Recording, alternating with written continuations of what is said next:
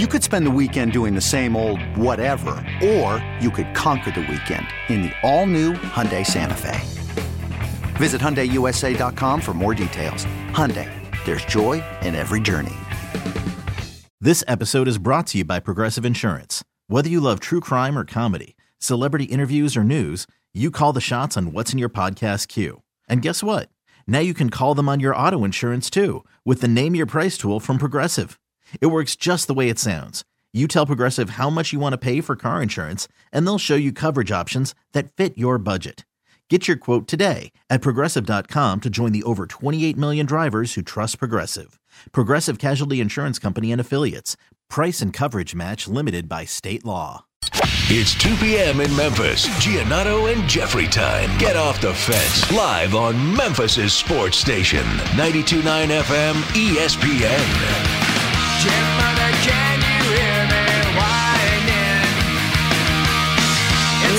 Welcome, welcome, welcome.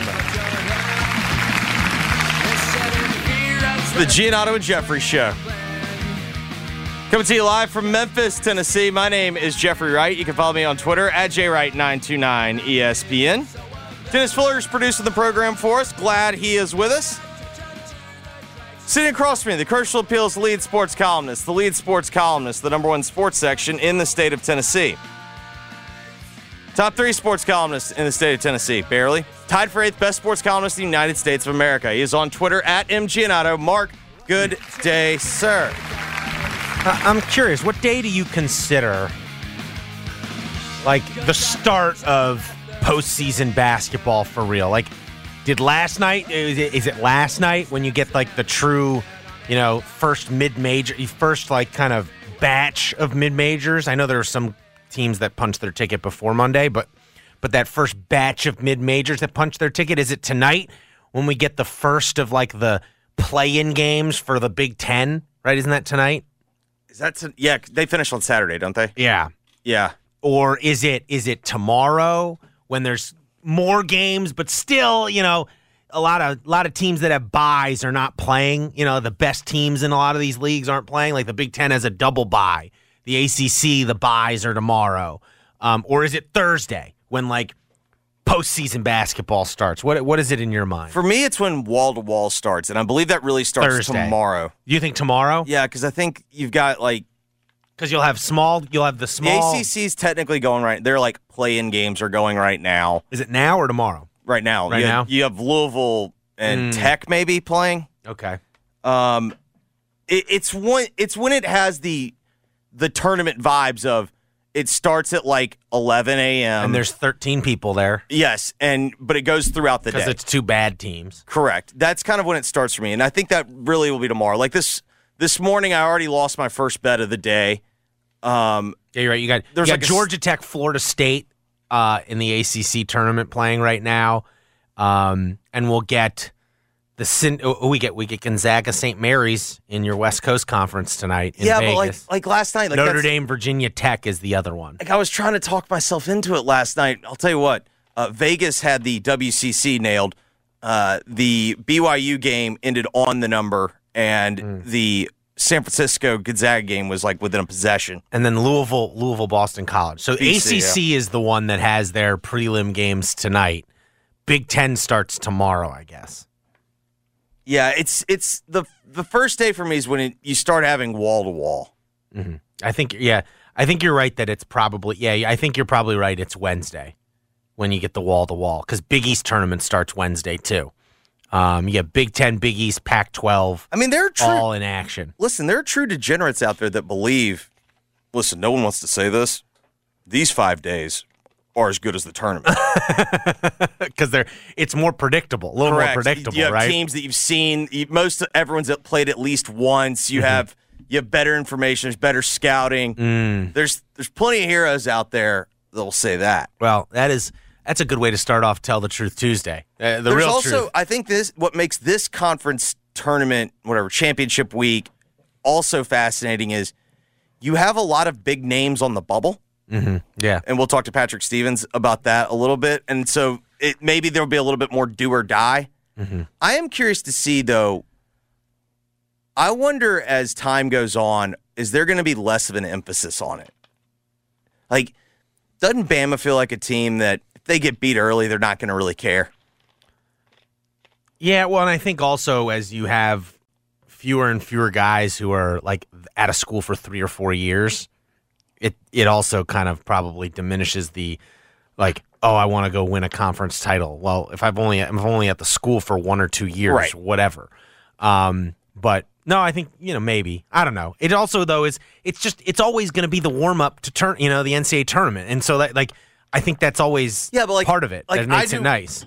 Rick Barnes is so old school, he'll never admit it.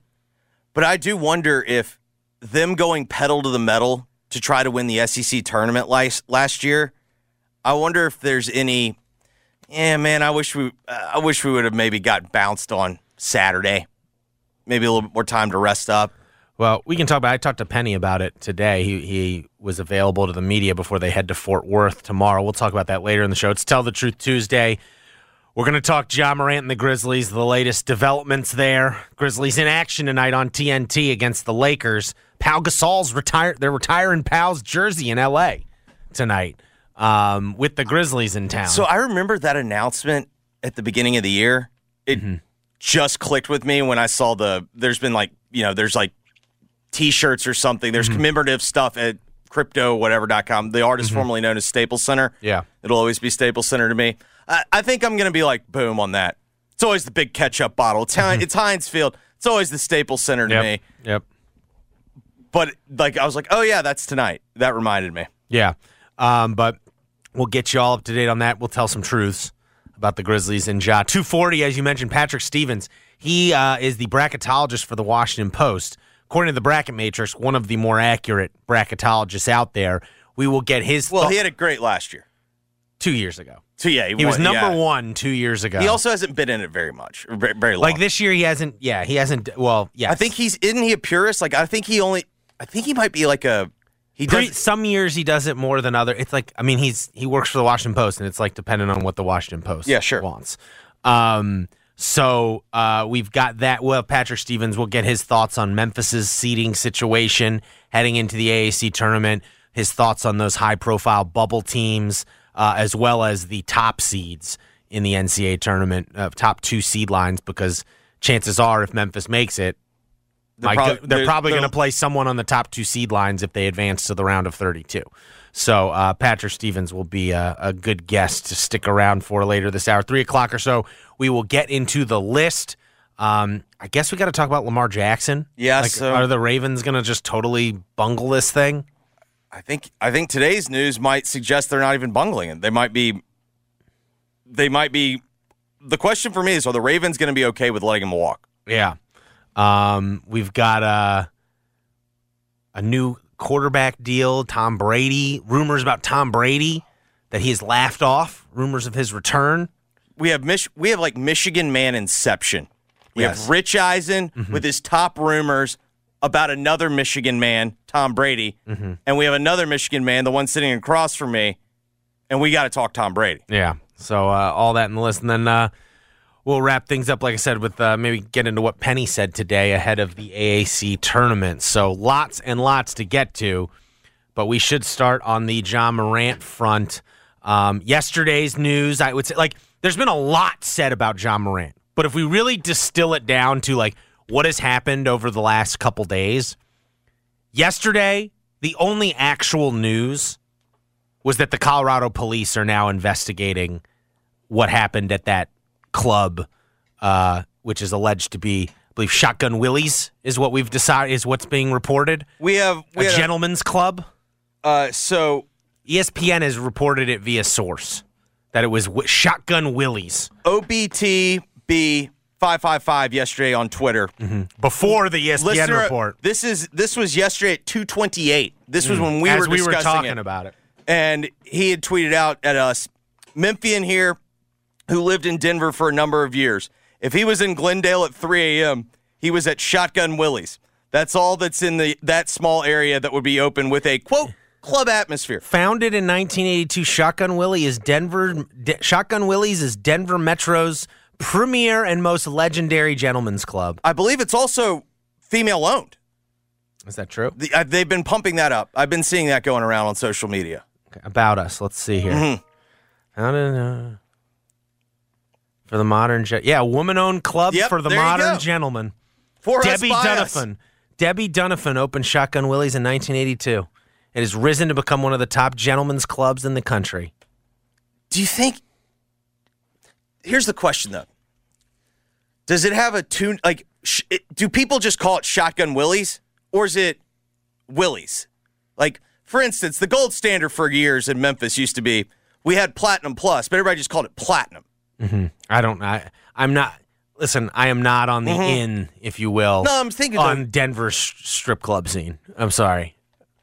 I'm just not. I'm not. A, I'm not. A, I'm not. A, I don't have that expertise. So there's always the joke, and I've got some buddies that live there. There's always the joke that Denver, everyone calls it Menver. A lot of dudes live there, especially like in the young professional age. I wonder if that speaks. What, I wonder what that would mean about the scene there. Are we talking Tampa esque? God, they call their menu because it has drinks and food. Mm. Cork and cleavage. There we go. CNC.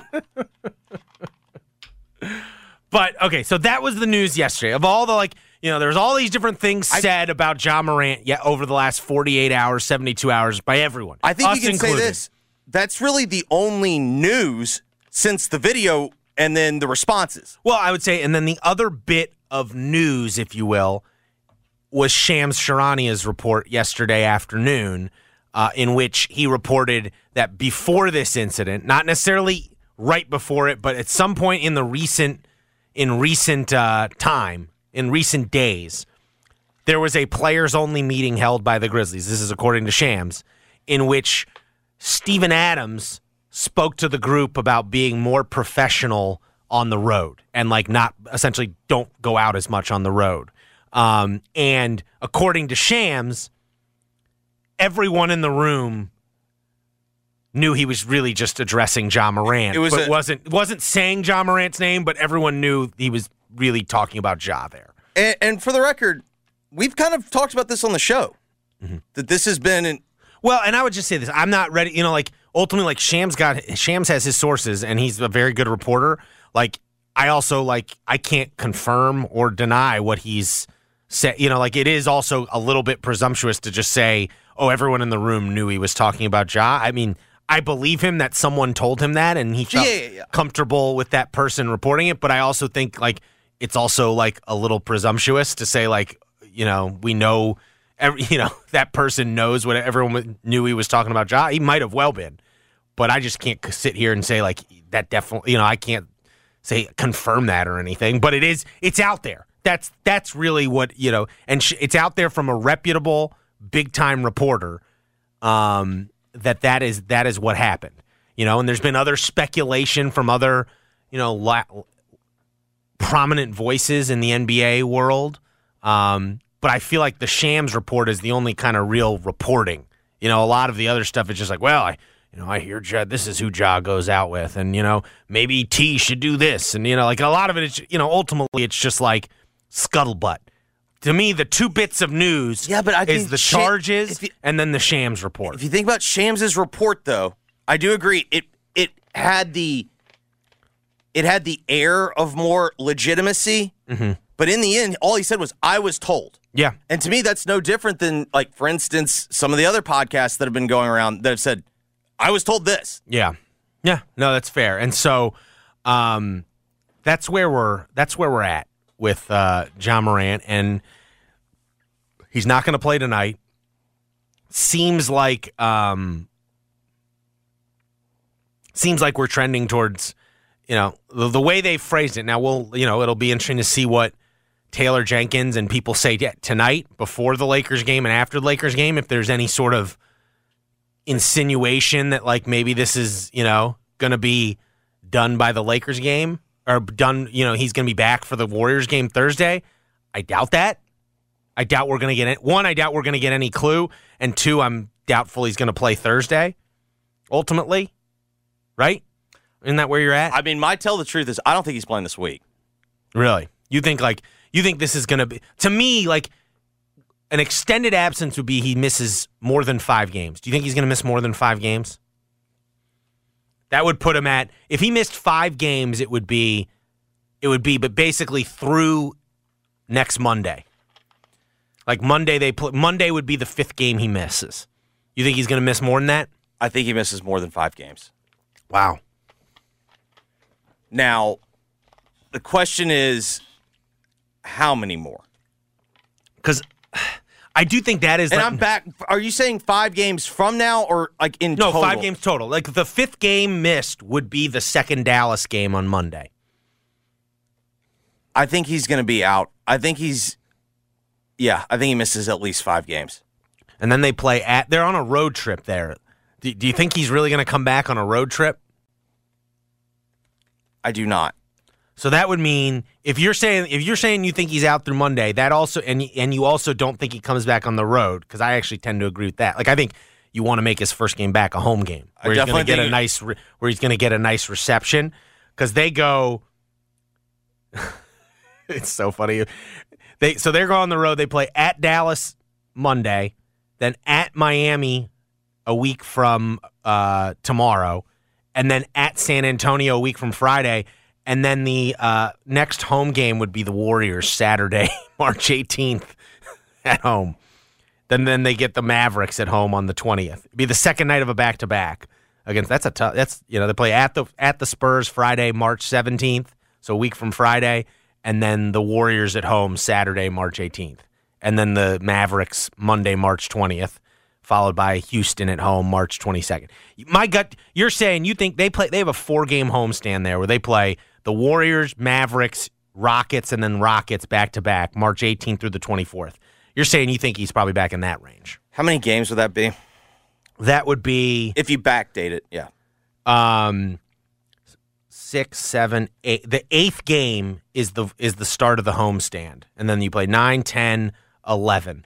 Um, so eight through eleven games missed would be depending on that homestand. That that sounds about right. The number I have in my head is somewhere around 10 games. Interesting. That's I mean, the real question now is okay, so I think this. I'm speculating, but I, I have a, a, a gut feeling. this is all speculation. They've said no timetable. yeah, no, I, oh, I'm, but I don't think I'm- they I'm- really know in their head. Like ultimately, it's going to come down to, I think, you know, what is Ja's actions over this time period that he's out? There's a couple things, but I, I'll say this. I'll, I'll start this way. My gut says that nothing from the legal proceedings ends up matriculating. You don't think? Well, I, can tell. You, be, I can tell you I think this. it'll be dusty enough to where I can tell you this um, from speaking to the Glendale Public Information Officer, Glendale Police. I think they're this thing, the, the criminal part of it. We'll know. We're going to know very soon whether he's charged with anything or whether there's nothing that came from the investigation. That's what I that, like. Just from talking to the uh, people out there, I think we'll know soon whether he's being charged with something or not. That'll get resolved quickly. I think. my gut says, since there was no incident report, if you will, No one, no one called to complain. correct. My gut says that's going to be tough to charge. Mm-hmm.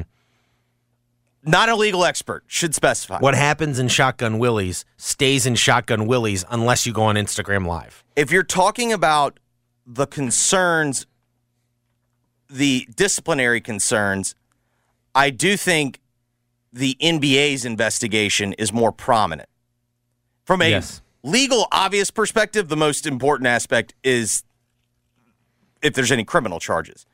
My gut says, though, nothing really comes of it. Am, am I being too callous or like too naive or not taking this serious enough when I go when I survey the scene now as we as we're now what three four days into this and so many people have weighed in Full Saturday, full Sunday, Monday. We're like, yeah, three and a half. like whatever. so many people have weighed in like everyone in everyone ev- it seems like every former nba player who is now in the media has weighed in on this We even got Plaxico Burress weighing in. yes every athlete who's had a gun situation seems to have weighed in on this just that made me so angry. You don't understand. learn from me Until he shot himself in the leg, we were so good that year. We were looking at back-to-back Super Bowls. We were freaking like 11 and 1 We were rolling. And then he went and did that, and the season just went down the tubes. But am I am I like like honestly the way I look at it now that we're 4 days out, like it's a 23-year-old and you know what the Steven Adams like if if we're to believe Shams reporting, like to me it's a 23-year-old who is partying too much. I've met a lot of those people over the years. A lot of 23-year-olds who partied too much. I might have been one of them. And it's like I I it's serious what happened. Like him flashing the gun, like it was it's serious and stupid. But at the same time, like he's gonna come back from this. Like this isn't that bad. Like this isn't. I, I, don't know. I, I just have maybe it's misguided faith, but like I don't. I think we're gonna look. I said this yesterday. I think we're gonna look back on this in a couple years and kind of like laugh about how stupid it was.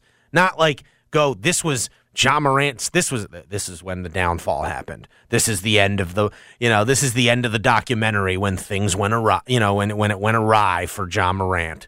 Like I don't think we're I don't think that's gonna happen. I think he's gonna come back as you maybe in a couple weeks. You know maybe this season might not go as planned because of all this. But like I don't think his career is not gonna go as planned because of all this. No, this does feel like a crisis point. Yeah, it's definitely a crisis. It's very, I mean, like, it's a crisis if only because, like, literally the entire sports world is, like, dissecting his life now. Correct. And it's somewhat a victim of circumstances. The reality is, the conversation around the NBA until we get the playoffs, it's never basketball related. It's not really transactional related. It's mm-hmm. unless somebody demands a trade, it's off court stuff. And also, it happened to fall in that like sweet spot of we haven't gotten to the NCAA tournament yet. Mm-hmm. We're still clearly in the dog days of the NBA. Mm-hmm. NFL combine was kind of going on, but you know what I mean? Like it was it was a superstar with video. And I think that's the other aspect of it. It it seems to me we I don't know if the word is overreact, but we certainly discuss more when mm-hmm. we see video. Yeah. It was one thing when we knew when we saw the report that It'd Ray be one thing if it was just like a little a report that said Ja Morant was out till five in the morning or whatever, three in the Right. morning and had a gun. Correct. It's one thing when you hear But Ray the Rice video when Ray Rice hits his fiance or whatever. I think I I think that was fiance at the time. It was a completely different thing when we saw the video. Mm-hmm. Now this is nowhere in that realm, but I'm saying video is what makes it so much more impactful. Mm-hmm. But I do 100% agree with you. It feels like now the conversation and the dramatic nature of the discussion around the event Kind of jumped the shark a is little bit. greatly outweighing. I I said this yesterday and I still believe it today. In the end, the conversation should have been, "Holy hell, this was stupid." Yeah. Self sabotaging and stupid. Correct. Yeah. But we've also decided what we, as a society, we don't let people do anything stupidly. It has to be some type of grand proclamation. It has to be some indictment on society. It has to be indictment on the way someone was raised or culture or mm-hmm. what. It can't just be, holy hell, that was stupid. Yeah. Yeah. Like, you're not allowed. We're not allowed to do that anymore for whatever reason. And so, I'm kind of putting it in the category. Like, I get it. It's our jobs. We have to talk about it. Is it not verging on like Aaron Rodgers territory for you? Like, wake me up when a decision's announced. Yeah, well, like, that's that's why I keep going. Like, what is the actual things that have happened since Saturday? It's the NBA's open an investigation. The Grizzlies announced. Well, that was announced first. Yeah, yeah. the Grizzlies announced he's going to be leaving the team for at least two games. Ja put out a statement apologizing. The Colorado police confirmed they've opened a probe. They're probing. And he went dark. Whatever the socials were The socials got turned off. You know, and then six months too late. and then maybe I, I do think the Shams report was more meaningful than everything else. I think you're right, though. Ultimately, it's what he was told, probably by an agent. I again, And I'm not. I'm not. bu- I like. I don't think like. I think Dan Wolkin tweeted like, "Oh, the Grizzlies leaked." There's no way the Grizzlies leaked that. the sh- the Steven Adams thing. And I frankly think there's I bet you a player didn't directly leak it. Now, did a player tell his agent, not realizing his agent might talk to Shams about it? That might have happened. my general viewpoint, and again, it's not always the case, but as it pertains to the Grizzlies, which is what I've experienced with, the front office or the executive team, however you want to define them, mm-hmm. I have not noticed that they leaked to Shams. From Shams' reporting, and he is a great reporter, it seems largely, though, to come from players and agents. And this to me did not sit if you're going to leak to the media, this is not something that you would leak from the Grizzlies' perspective. No, doesn't make much sense. Um, and I don't think there's that many people that have talked to Ja since this all happened. Ultimately, like I'm mean, sure there's some people. Yeah, I'm. I haven't seen it, but I mean, I'm assuming he has spoken to someone. Yeah.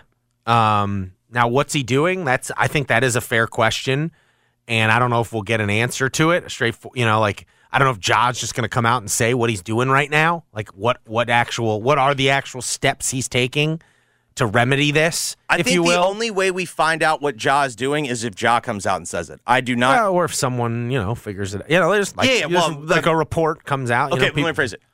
From the, I do not think the Grizzlies. So they're not going to yeah, just yeah. offer it up. Correct. No, I mean Yes. it's it's ultimately, um, you could argue, you know, a private thing if he wants it to be, and I'm that's what I, I'm going to guess that's the stance he takes ultimately. Like it's going to be like, listen, I just I did what I had to do to, you know, and I I I mean, you can hide behind that. I would argue when you went live uh, on social media. That's I mean we'll see. you- It'll be you- I, I'm just in you know but yes, I do think you can hide behind that. But like ultimately, I, I I- I'm not one of those people who's looking at this as like, yes, it's a crisis, but I also think it's like a very like I said yesterday. It kind of feels like a tale as old as time. Like, you know, small town guy who makes a huge rise.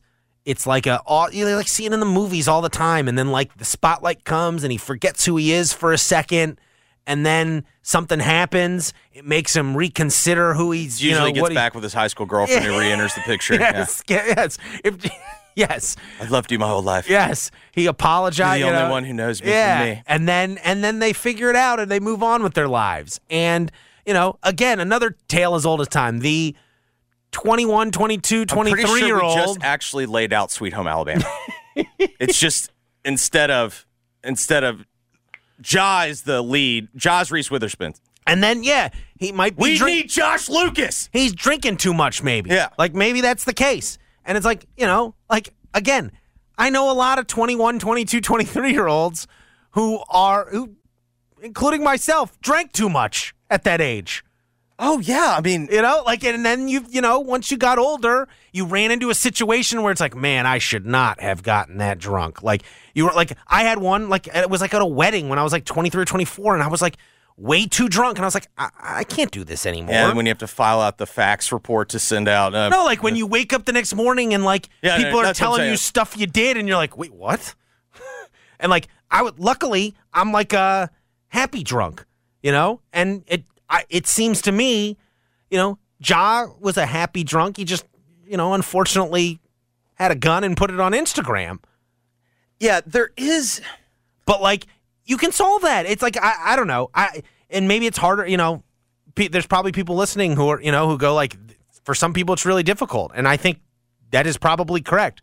But when I look at this situation as someone who's covered that team for a few years with Ja Morant on it, I kind of just look at it as a 23 year old who needs to mature and, and has now hopefully hit a moment in his life, a crisis, if you will, that will convince that that's convinced him, okay, like I gotta clean this up. And he will.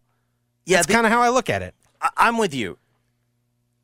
I I'm not saying that it, it doesn't mean that you have a problem, but I've seen plenty of 23 year olds that went out and partied too much. I'll I'll include Now my they weren't millionaires. Now that's the problem. That's the thing. Is like I can't understand this universe. Mm-hmm. Like I can understand drinking too much, well, and, and it's interesting. but like the party, like you know what I mean. Like I, when you're when you're 23 year old in your first job, I, like I didn't have the access to go and party all Yeah. the time. Well, and it's interesting. Penny Hardaway was asked about this today at his availability because, like, Penny does, you know, he can relate in the way others cannot because he was a young superstar. Not in the and and even Penny pointed out, not in the social media era. Like you know, there was no option for Penny Hardaway to go on Instagram Live when he went out when he was younger.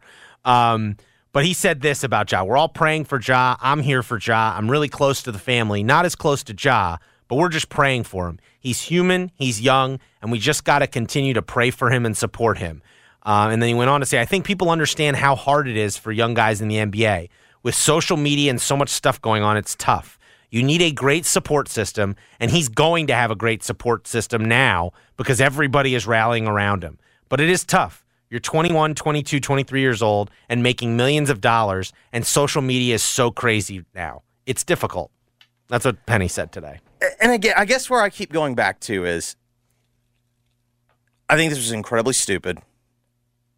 But sometimes when you're at a certain age, you need a little wake up call. Mm-hmm.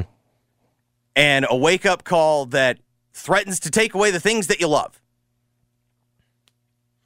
But To me, like, that's kind of like if this ends up resulting in maybe getting some outside voices in mm-hmm. that I think are, are better equipped to handle the Ja Morant company. Mm-hmm. Ja Morant Inc., if Yes. you will. which could be a billion dollar company, mm-hmm. then I think it's all well and good. I think though the the bigger the bigger story I think as it develops is I think this is also a crisis point for the Grizzlies, not in the sense of they made a blunder and whatnot. I do think though this is the first time like however they eventually get out of this, mm-hmm. they're going to be judged upon that. Yeah, no, and it's the, the whole exit out of this is very interesting in the sense that like we don't know. Like I, I agree with you. My my my gut tells me he's not going to get charged with a crime probably in Colorado. I don't think. I mean, it's a it's certainly a possibility. They opened a probe and maybe you know, but it like I guess the way I would look at it is this: if he has a decent attorney, I would think that this is something that they could beat. And then, but I do think the NBA aspect of it, where they're, you know, it's very clear. You know, Mark Stein put out some stuff today on his podcast. Some of it was actually not accurate, but Mark Stein's a, a very good reporter, and I know talks to the NBA league office, and it's very clear what the NBA league office is basically trying to figure out is was this his gun? Did he bring it on the plane? Right. That's what they're trying to figure out because he will get a punishment for that. Now there were these reports, and and Mark Stein said on his podcast that carries a mandatory 50 game suspension, which is not act. He went out and corrected that, on, you know, on Twitter er, later. People are extrapolating that because that's what Gilbert Arenas got for Correct. his gun stuff. And if you read the fine print, and Mark Stein points this out, Gilbert Arenas actually got suspended indefinitely, not for 50 games. It just so happened there were 50 games left that season. Right. And so he missed 50 games and then he was reinstated for the next season. Um, if you look at history, you know, there's not a lot of examples of guys bringing guns onto NBA property, if you will, or, you know, on a team plane Or at least getting caught. You know, yes, or getting caught doing that. Um, like Stephen Jackson fired a gun outside a strip club at one point and got suspended for seven games, I believe. Is uh, in Glendale, Colorado. no, Okay. but um, but that was I don't think that was like during NBA work time. You know, it was like off the was off off-season. season. You know, it was the off season. Um, One was a celebratory shot. Come on. you also like Raymond Felton at, got suspended for four games for gun related stuff in 2014. Delonte West got 10 games in 2010 11 for gun stuff. Um, you know, they all play and they all had charges. Like that was all like if you know they all had charges from police and that's why they got suspended. You know, that's all they pled guilty, if you will, to some sort of gun related charge and got suspended. Um, so the the the message I would just get across, and I think most of Memphis realizes it, but it feels like with this, you know, this avalanche of like opinions about Ja's life and these like, you know, everyone having a take on it, you lose sight of like he's gonna come back from this. The tricky part, the part we just don't know, is when. Like Yeah. we don't know, you know, like, and I mean that in terms of both coming back on the court, getting his reputation back, if you will. Like I don't know when that's going to happen. But I do think in you know, you know, maybe some people's opinions of Ja Morant have been changed forever because of this. I, I'm not one of them. I don't think a lot of people in Memphis are part of that, but I do think there will be some whose opinion of him is altered permanently because of this episode, if you will, the the, the stuff we've learned about what he's done. But I think most people, by and large, like it's a forgive and forget society. Like Kobe Bryant got charged with rape. yeah, no, but there's some people, you know, we saw it when he passed away. Like there are some people who have not like that. That is something that they will not forgive him for, and now that's obviously way worse than what Ja's done here. Right, but, But- by and large, the Most- sentiment yes. was overwhelmingly positive. I agree. I agree. Yes. No, I agree, and I think that's going to be the case with Ja. Ultimately, we're going to look back. This is not going. This is a defining moment, but I don't think it's the defining moment for him. Like it's not gonna. It, it's not going to define his career. This, as long as he takes the necessary steps, and uh, you know, it feels like given all the deluge of criticism he's taken, that's what he's going to do at this point. It's gotten, I mean, but like I just feel like at this, we're losing sight of that a little bit. Like you know, with everyone dissecting his life at this point. Yes, I, I am with you on that. We'll get into the Grizzlies and Lakers tonight. The game's on TNT. Right now, the Grizzlies one point underdogs. We'll discuss that during hour number two. But let's get into the college basketball NCAA tournament. Let's find out where the or I should say where the Tigers are in terms of how Patrick Stevens views it. We'll discuss that, bubble teams, and more when we come back right here on Giannotto and Jeffrey, 92.9 FM, ESPN. You could spend the weekend doing the same old whatever, or you could conquer the weekend in the all-new Hyundai Santa Fe. Visit HyundaiUSA.com for more details. Hyundai, there's joy in every journey. This episode is brought to you by Progressive Insurance. Whether you love true crime or comedy, celebrity interviews or news, you call the shots on what's in your podcast queue. And guess what? Now you can call them on your auto insurance too with the Name Your Price tool from Progressive. It works just the way it sounds. You tell Progressive how much you want to pay for car insurance, and they'll show you coverage options that fit your budget. Get your quote today at progressive.com to join the over 28 million drivers who trust Progressive. Progressive Casualty Insurance Company and Affiliates. Price and coverage match limited by state law. I'm Sandra, and I'm just the professional your small business was looking for. But you didn't hire me because you didn't use LinkedIn jobs. LinkedIn has professionals you can't find anywhere else, including those who aren't actively looking for a new job but might be open to the perfect role, like me.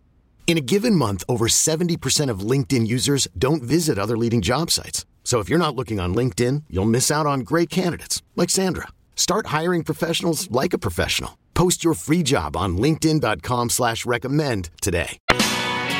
Giannotto and Jeffrey broadcast live from the Red River Toyota Studios. Check out Red River Toyota in Wynn, Arkansas. This hour of G&J is brought to you by the Next Generation 10G Network, only from Xfinity. The Giannotto and Jeffrey Show on 92.9 FM ESPN.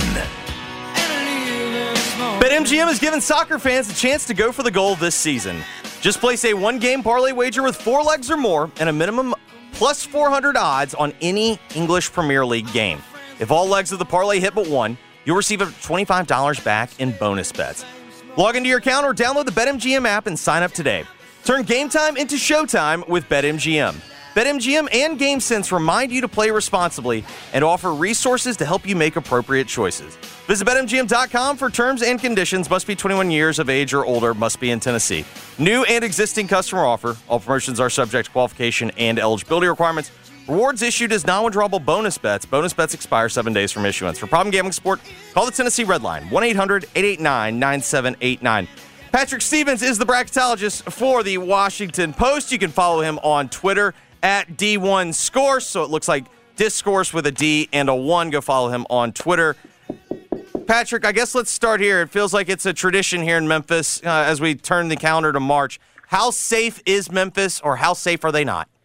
I I think they're incredibly safe. In fact, you know, regardless of what you think about watching Memphis, when you look at them and their profile on paper, they're really one of the most boring teams out there. Like their profile numbers, the the six numbers on the team sheet are all the are all between 26 and 35. Like they are going to be somewhere between a seven and a 10 seed come Sunday, one way or the other. Uh, regardless, I think of what happens in the American Athletic Tournament. Yeah, I, I think they're probably like about a nine right now, and maybe if they pick up a few decent wins, this weekend. Maybe they can get themselves up to the seven line, but, but I think that it's that seven to ten range for them, and I don't think there's really much doubt. So even if they like, let's say they lost. Uh, I guess the worst case scenario would be they lose to SMU in yeah, the SMU AAC quarterfinals. beats UCF, and then they lose to them. They're you yeah, still I mean, think that they're in? obviously would- that obviously would would not be good, but you know they're going to take 36 teams as at large selections, and if, if you if you took a look at some of the teams that we're we're discussing in that spot, you know it, it the story I like, you know the the joke I like to bring up is you know the two guys that are you know in the woods and they're running from a bear. And uh, you know the the one guy says we're never going to outrun this bear, and the other guy says I don't have to outrun the bear, I just have to outrun you. You know, Yes. Bear's going to catch team 37. They're not going to catch team 36. And I I don't see a way that Memphis uh, gets overtaken uh, regardless. I mean, I, I would be surprised even if they ended up in Dayton, just based on, on what they've been able to accomplish. That Texas A&M win looks better and better. The Auburn win is certainly held up reasonably well. Now, even even a game like at Vanderbilt back on the first day of the season has, has held up pretty well. And they've got this huge collection of quad two wins. Uh, and really, the worst thing they've done all season was lose by a point in overtime to Tulane, which, you know, when you think about it, is really not that terrible a thing to do. So overall, I mean, I, I, I don't really. Memphis is not a team I'm actually spending much time thinking about just because their profile seems as locked in as just about anybody's at this point. Just there is there is much in that eight, nine, ten conversation as Houston is as a one. Like that's just kind of where they are. Interesting. Patrick, I'm curious. You mentioned that right now you've got them bracketed uh, playing Missouri in Columbus as a nine seed uh, and would be in Purdue's uh, pod, if you will, as a one seed. I'm curious because I think ultimately my gut tells me they're going to end up similar position as last year, like an eight or a nine seed, and get bracketed with a one seed. How do you see the one seed situation heading into conference tournament week? You know, I know UCLA's in the mix. You know, how safe are, you know, Alabama, Kansas, Houston? How do you see that playing out this week? What are the, I guess, stakes or scenarios this week in your mind with the one seed Yeah. line? Yeah, I think there's six teams that can probably still get to the one line at this point. Uh, I, I don't know if Arizona can do it, and I don't know if Baylor can do it or any of the other Big 12 teams. But Baylor, Kansas, and Texas out of the Big 12, Purdue, UCLA, Alabama, and Houston are the teams that I think are in that mix. Um, you look at all those teams, uh, with the exception, I guess, of Texas, have a chance to be double champions of their respective leagues. Houston's metrics numbers are all in the top four at this point, as are Alabama's. So it, it makes it hard for me to imagine either of them getting knocked out of there. I, I think Kansas, with its plethora of quad one wins, it has 15 of them. It is 15 and six in quad one games. It is 10 and 0 in its non quad one games. Uh, that's a team I don't see them getting knocked off. I think it's going to be UCLA, Texas, or Purdue for that last number one seed, and then the other two will probably be the top number two seeds. How vulnerable is Purdue right now? Well, I, I saw them here in the D.C. area a few weeks ago against Maryland, and that was in the middle of the stretch where it didn't seem like they could buy a win on the road. Uh, I, I think that obviously Zach Edey is having a fabulous season, and there is not a player that creates quite as many matchup issues as that seven foot four dude. But I think that their backcourt is young and a bit vulnerable, and I, I'm not entirely sold on them as much more than a team that can make it to the second weekend. I am also decidedly down on the Big Ten after having watched enough of that over the course of this season. Uh, I don't trust pretty much any of those teams to do a whole lot. I do think Purdue and Indiana will have the benefit of having the best player on the floor pretty much every time they take the court. But uh, you know, going 15 and five in the Big Ten, it looks impressive on paper, but I think there's a lot of good teams and very, very few, if any, great teams in the Big Ten. Purdue, obviously, being the closest to that. I think that they will create enough problems for people just with Edey to be able to make it through to the second weekend. But I could see the right eight or nine seed playing well, or, or seven or ten seed if it comes to that, playing well, being being able to say, okay, Edey, you go get your 25 and 16, and we'll shut everybody else down and take our chances. Because I think that's really the best strategy is just to accept that he's going to get his, uh, but you can defend and game plan for pretty much everybody else on that roster. Curious your thoughts on three SEC teams let's start with Tennessee. You've got them as a three seed right now. Can is ten, can Tennessee at this point play their way back into a two seed, or is it really just a you know for them maintaining that three, and could they slip below a three seed? They probably need some help from somebody, whether that's Arizona or to a lesser extent a Baylor or one of the other Big 12 teams. Uh, you know, what we've seen over the last few years is the, the conference tournaments haven't meant as much. Uh, and remember, too, most teams lose their last game.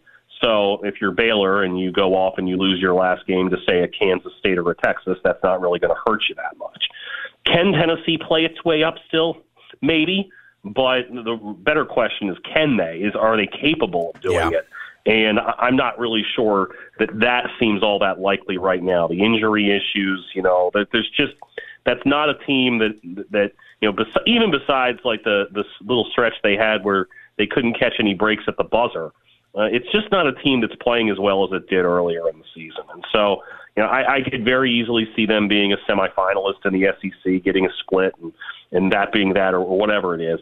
Uh, but ultimately, you know, I, I don't know if they're going to get much beyond that three line. How much does the selection committee factor in injuries when seeding a team? Seeding it comes into play a little bit. You know, I think selection. I think they've done a good job over the years of trying to base the overall base selection on the overall body of work and seeding based maybe a little bit more uh, uh, subjectively. Uh, you know, to try to take into account player availability and whatnot. So, if you wanted to argue that, that Tennessee might get dinged a line because of that, it's certainly possible. Mississippi State, you've got them in as an 11 seed.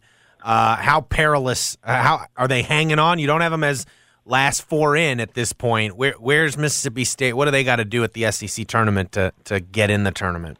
Man, I tell you what, like the the the, the group of teams in the last six teams in the field. I mean, you really could shake them up uh, and just roll them out in any sort of order that you wanted. So it, it you know they they they have some work to do. I think is fair to say.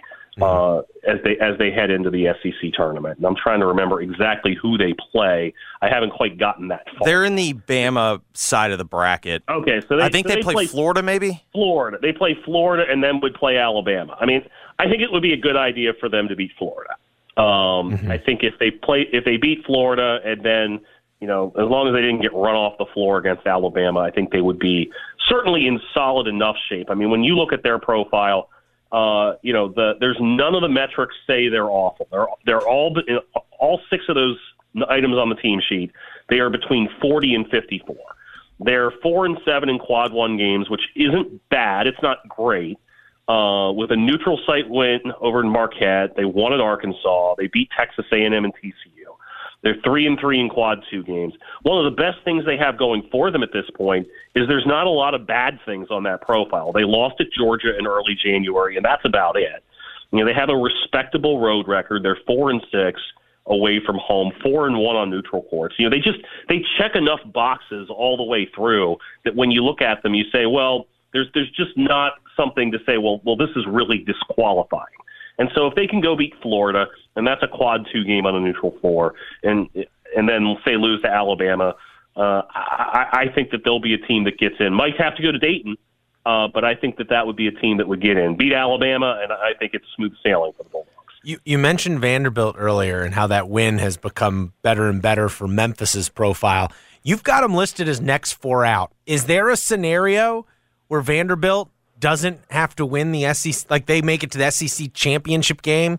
Uh, you know, we saw A and M do that last year, fall short, and ultimately miss the tournament. Is that is Vanderbilt still in like you better win the tournament mode, or I think they might be. I mean, but the interesting thing is, is they're they're like the they're they're sort of a unicorn this year. Where when you look at everything, you looked at everything a few weeks ago. There was basically like the the, the bottom fell out after you got about eight or nine teams outside the field, and not only that, when you started looking at the teams beyond that. And you looked at their profiles, and you you tried to use even some level of imagination to think of a best case scenario. It's like none of these teams can can get there. You know, Villanova or Seton Hall or or whoever, they weren't going to be able to get there. But Vanderbilt was the one that could, and they picked up a few more decent wins. And, and then they went and they lost at LSU, which which was just a, a dreadful loss for them uh, a couple weeks back. I don't know that Vanderbilt can get into the at-large field, but I do know that they have an unusually interesting profile for a team that has a net of 82. Um, they have the Tennessee win. They won at Kentucky. They beat Arkansas. They beat Auburn. They beat Mississippi State. They beat Pitt, which is an interesting win. You know, they are combined nine and ten in the top two quadrants. And when you look at those numbers on the team sheets, the result-based metrics mean more than the predictive metrics. And so the two result-based metrics for Vanderbilt have them at 40 and 52. The predictive metrics at 83, 81, and 70, which is kind of a nice way of saying uh, you you when you've lost, you've really really lost, and you've won a fair number of close games. And of course, when we think of Vanderbilt getting you know blown out, we think about that game in, in Tuscaloosa, right? So you know, I think if you took that number out, they'd probably be a lot better off in all those predictive metrics. That said, I do think that they would make an interesting case if they were able to go rip off three in a row. I don't know if they could get there without winning the SEC title game, but they do have the potential to be the most interesting team in the entire country this week. What about UNC? They're kind of interesting, right? Uh, last you've got them as last uh, first four out right now. Um, Are they interesting or are they bad? I think they're Uh, I think they're more dysfunctional than anything else. Um, as, as somebody that watches more more ACC basketball than I probably should at this point, you know, you watch them and, and they just haven't been right pretty much all season, and it, it's it's just striking that you know even though you know everybody thought they were going to be good in large part because they won five games in a row last March. Um, you know, it's sort of a reminder that maybe you shouldn't put uh as much stock in that small sample size. But nobody thought that they were going to be 19 and 12. Like you, if they had simply been a second round team last year, people still would have thought they would have been better than this. Carolina is another one of those teams that has the benefit of having not messed up. Their average net loss is 39. Their the worst loss on their team sheet is arguably uh, a home loss to Pittsburgh or a road loss at Wake Forest, depending on how you want to look at it. Uh, and so they are in a position where they'll get probably Boston College because it's hard to imagine Louisville winning a game at the ACC tournament later today. So Boston College, then Virginia, and then possibly Clemson or NC State or, or somebody else. I, I think that they would be really, really well served to win three games in Greensboro to give themselves a shot to to make it into the tournament this year. There's not a whole lot for them to hang their hat on. They've got the home wins over Virginia and NC State. It's kind of amazing to be sitting here on March 7th and saying that the third best victory that North Carolina has is against College of Charleston, but it's true. And Charleston's really good too. But for being in a power conference, that that's and having all the opportunities that you have, that's not something you would expect. And so this is one of those reminders that every game counts. And so you go back and you think about that four overtime game out in Portland over Thanksgiving weekend against Alabama. And if Carolina simply could have closed that thing out on a couple of occasions, how much different their profile would look simply by having that Alabama win. And you know, I think that that with with where they're at now, there's definitely a lot of work to do in Greensboro in the next few days. Patrick, you mentioned watching Big Ten basketball and what a chore it's been. I've been doing a lot of it recently. How is I Wisconsin? feel I feel, I feel for you, buddy. Uh, well, I gamble, so it, it, helps. You know, I mean, feel for you on that yeah, point, yeah. buddy. How is Wisconsin still alive? Uh, quality wins. That's how they're still alive. Um, and they're sort of, you know, we were talking about teams that that show up better in the result based metrics. They're they're sort of a, a version of Vanderbilt in that way. Um, they're six and seven in quad one games, five and five in quad two. So that's a lot of high end wins. They've won at Marquette. They've won at Iowa. They won at Penn State, which is a team that they'd probably be compared to. In fact, swept Penn State. They beat USC on a neutral floor. I mean, they have a fair number of high end wins. And maybe best of all for them, the worst thing on their profile is a home loss to Wake Forest, which isn't that awful. It's a quad three loss, but it's not the sort of thing that, that really stands out. I mean, ultimately, they went out and played a really solid non conference schedule. Uh, there's a few teams at the bottom of it to drag it down a little bit.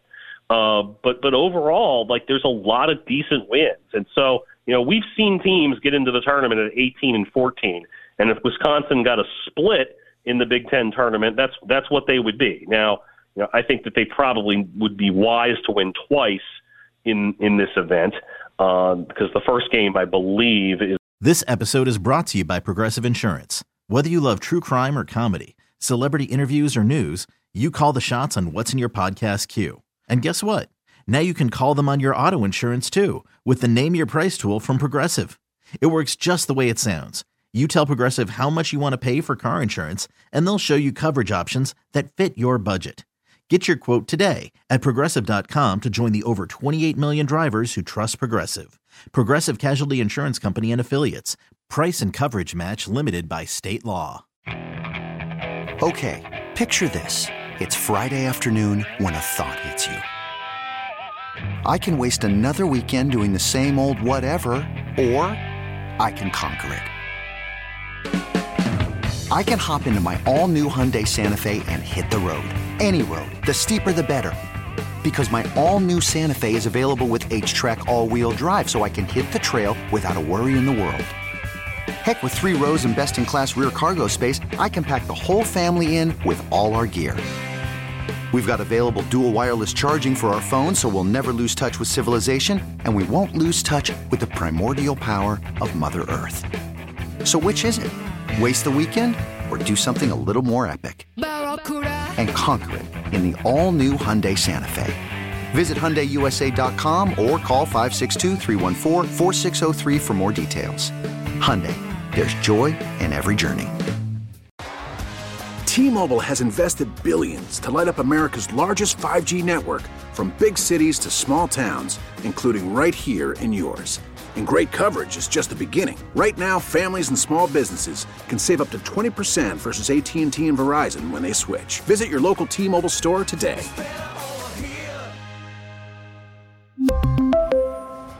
Plan savings with 3 lines of T-Mobile Essentials versus comparable available plans. Plan features and taxes and fees may vary.